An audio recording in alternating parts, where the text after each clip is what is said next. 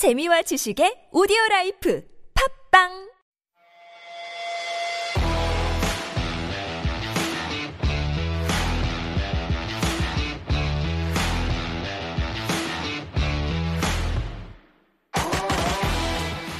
Age is truly nothing but a number, and Dorothea Taylor, better known as the godmother of drumming, who's been playing and teaching the drums for the past 58 years, proves this statement to be true. And going along with that sentiment, she recently uploaded a video of her covering Blink 182's What's My Age Again, while ending the video with a message to Travis Barker, drummer of Blink 182, challenging him to a drum battle. Once again, people prove that you're never too old for anything. It's Sunday, January 23rd, 2022. I'm Steve Hatherley, and this is the Steve Hatherley Show.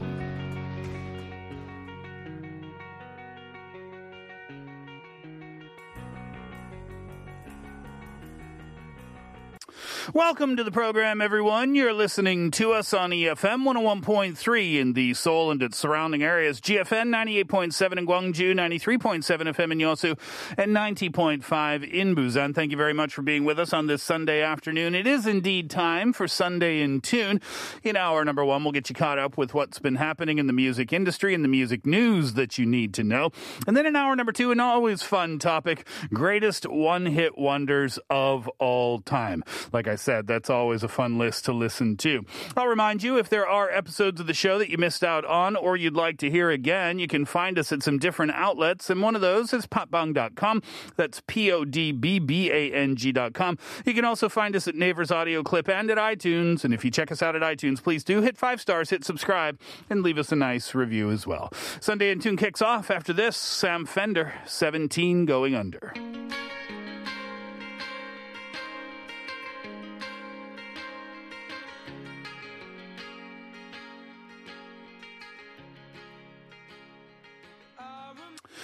Coachella will return in April, and recently the festival announced its full 22, uh, 2022 lineup. Kanye West, Billie Eilish, Harry Styles, Swedish House Mafia will headline the festival. It's going to happen at Empire Polo Club in Indio, California. Coachella uh, this year will take place across two weekends, 15th uh, to 17th of April, and then the following weekend as well, 22nd to 24th.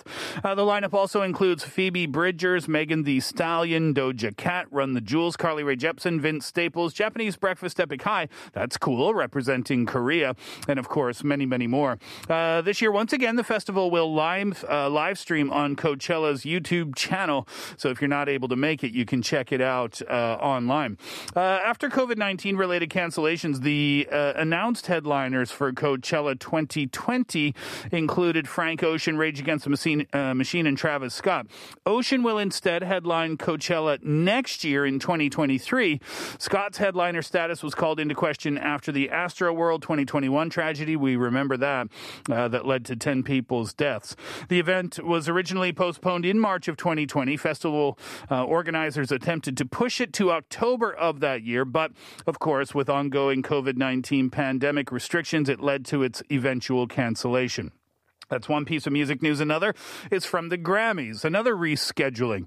Uh, the Grammys for 2022 now uh, going to be in April in Las Vegas after being postponed from their originally scheduled date of January 31st due to, quote, uncertainty surrounding the Omicron variant of the coronavirus. A new date and location for the Grammy Awards ceremony has been announced. The ceremony is now scheduled for Sunday, April 3rd specifically. It's going to happen at the uh, MGM Grand Garden Arena in Las Vegas. Trevor Noah remains the host of the Grammys for this year. It is the second year in a row that the Grammy Awards have been postponed due to pandemic concerns.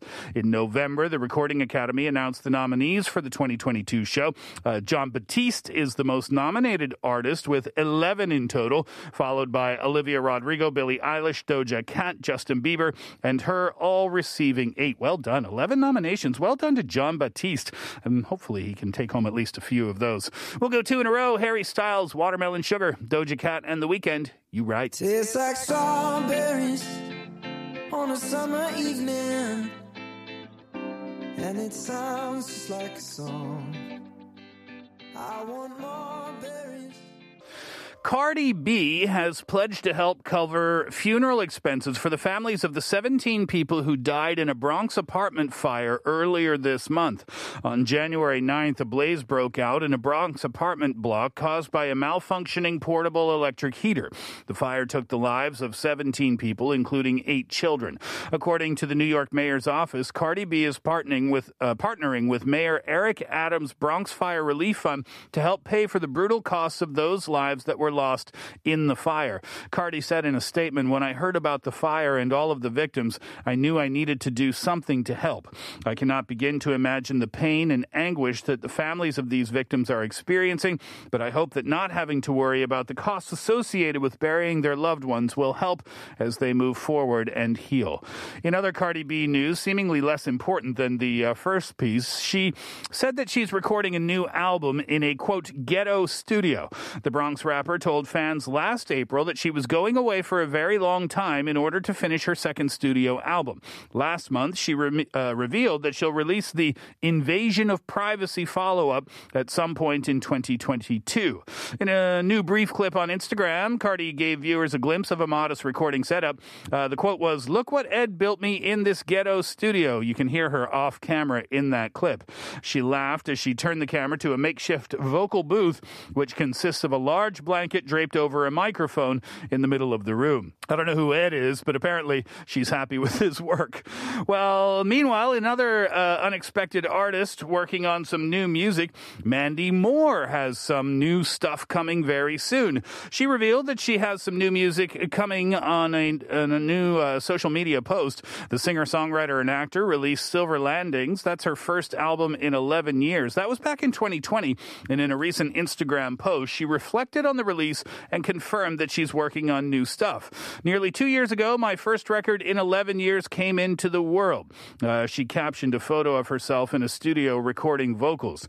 We were four days away from leaving for my first tour in 2007, but that's when the pandemic hit and the world shut down. It was hard to sort through the myriad of emotions of what it took to make that music, the disappointment and sorrow of unfulfilled dreams, all while we were collectively grappling and grieving with the tragedy unfolding around the globe. So I turned back to music because that was the only catharsis I could find while being stuck at home.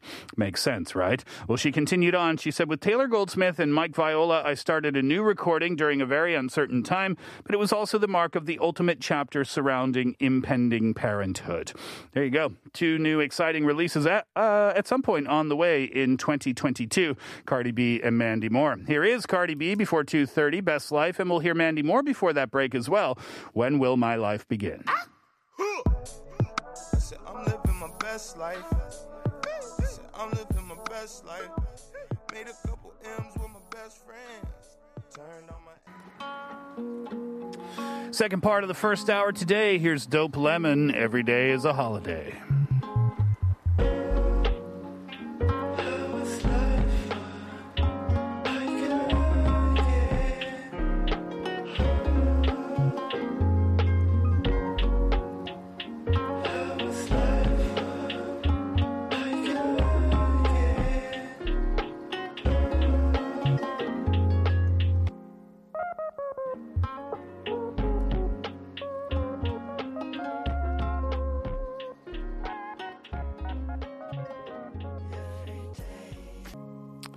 Quick reminder to wear your masks indoors and outdoors. Failing to do so is punishable by, uh, by law. And also, uh, remember to update your apps on your phone. You need that quarantine pass or vaccine pass to enter most facilities within the country.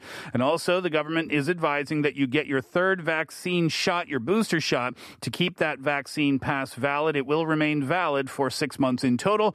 Uh, failing to follow the vaccine pass system rules could result in a fine of 100,000 won each time it is violated. Well, this seems like odd news. Bono has spoken of his dislike of U2's name, most of their songs, and his own singing voice. He recently appeared on the Awards Chatter podcast, and the frontman explained that he turns off the radio when the group's tracks are played because he can't listen to his vocals. He also claimed that he only learned how to sing recently. Uh, Bono, his real name, by the way, is Paul Hewson. He went on to admit that he still doesn't like U2's band name. He said, I really really don't.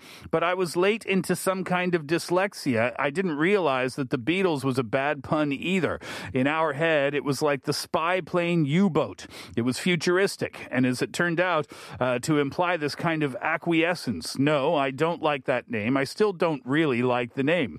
He continued on. He said, Paul McGuinness, our first manager, did say, Look, it's a great name. It's going to look good on a t shirt, a letter, and a number. Explaining that the most uh, vocal performances that he's done make him cringe a little bit. Bono said that U2's 2004 single Vertigo is probably the one that he's proudest of. It's the way that it connects with the crowd, he said. He said, I've been in the car when one of our songs has come on the radio, and I've been the color of, as we say in Dublin, scarlet. I'm just so embarrassed. Well, although he believes the band sound incredible, the 61 year old frontman said that his voice is now strained. Looking back to the 80s, Bono went on to recall how the late Robert Palmer told U2 bassist Adam Clayton, Man, you would uh, ever tell your singer to just take down the keys a little bit, he'd do himself a favor and he'd do us all a favor who have to listen to him. But I was thinking out of my body. I wasn't thinking about singing. I didn't really think about changing keys. Did we ever change a key? I do think U2 pushes out the boat on embarrassment quite a lot, and maybe that's the place to be as an artist, you know, right at that edge of your level of embarrassment. Wow, I never thought I would have heard those words coming from Bono about his dislike of the band's voice, the dislike of his own voice, his own singing voice as well, considering the success that they've had, not only over the years, but over the decades as well. Here's U2, Pride in the Name of Love.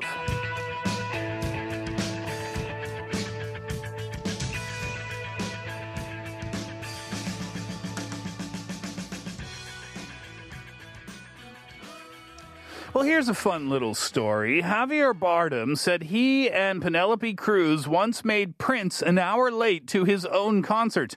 The Being the Ricardos actor recalled the incident on The Tonight Show on January 17th, explaining to Jimmy Fallon how Cruz, who Bardem has been married to since 2010, was friends with the late musician. Bardem explained that he and Cruz were having dinner at Prince's home in London with Jordi Molla before one of Prince's shows. He said, We were having dinner and we took the dessert and we were having a drink, two drinks, and we were like, nobody's coming here to pick us up. So I step out of the room and I say, Hey, we are here. Are you finished? Yeah. Then Prince came and said, are you done? Well, the actor said Prince then sent Bardem and Cruz to their seats and started the show very quickly afterwards. We were like, oh my gosh, they've been waiting an hour for us to finish the dinner. So that's my Hollywood story, he said. I made people wait for an hour. I'm so sorry. I didn't know. I promise I didn't know. That's cute, right? Well, there's also some news about Prince's biggest rival, or at least someone that looks like his rival. Michael Jackson impersonator Santana Jackson has gone viral after footage emerged of him in in a fight with a man in Las Vegas. Santana describes himself as a nationally famous Michael Jackson impersonator on his official Facebook page, adding that he performs in a bid to keep the King of Pop's legacy alive. The MJ lookalike is also said to be a professional wrestler, a skill that no doubt came in useful when an unidentified man came out of nowhere and began to attack him in the street. The whole thing was captured by a passerby. There's a clip of the encounter that's gone viral now on Twitter. Twitter. It's one minute and 13 seconds long, the video is, and it has registered over 2.2 million views on the social media site, as well as clocking up 13,000 likes and 6,000 retweets. Santana is seen successfully bringing the man to the ground before putting him in a headlock. That's a wrestler move. Uh, the impersonator then appears to leave the scene as a crowd gather uh, gathers, and later the attacker, who's donning a "Can't Fix Stupid" T-shirt, picks himself up off the ground. Have a look for the video online and see what you make of it. I did not know there was a professional Michael Jackson impersonator wrestling people all around cities in the United States. Here's Prince, Little Red Corvette, then Michael Jackson, Baby Be Mine.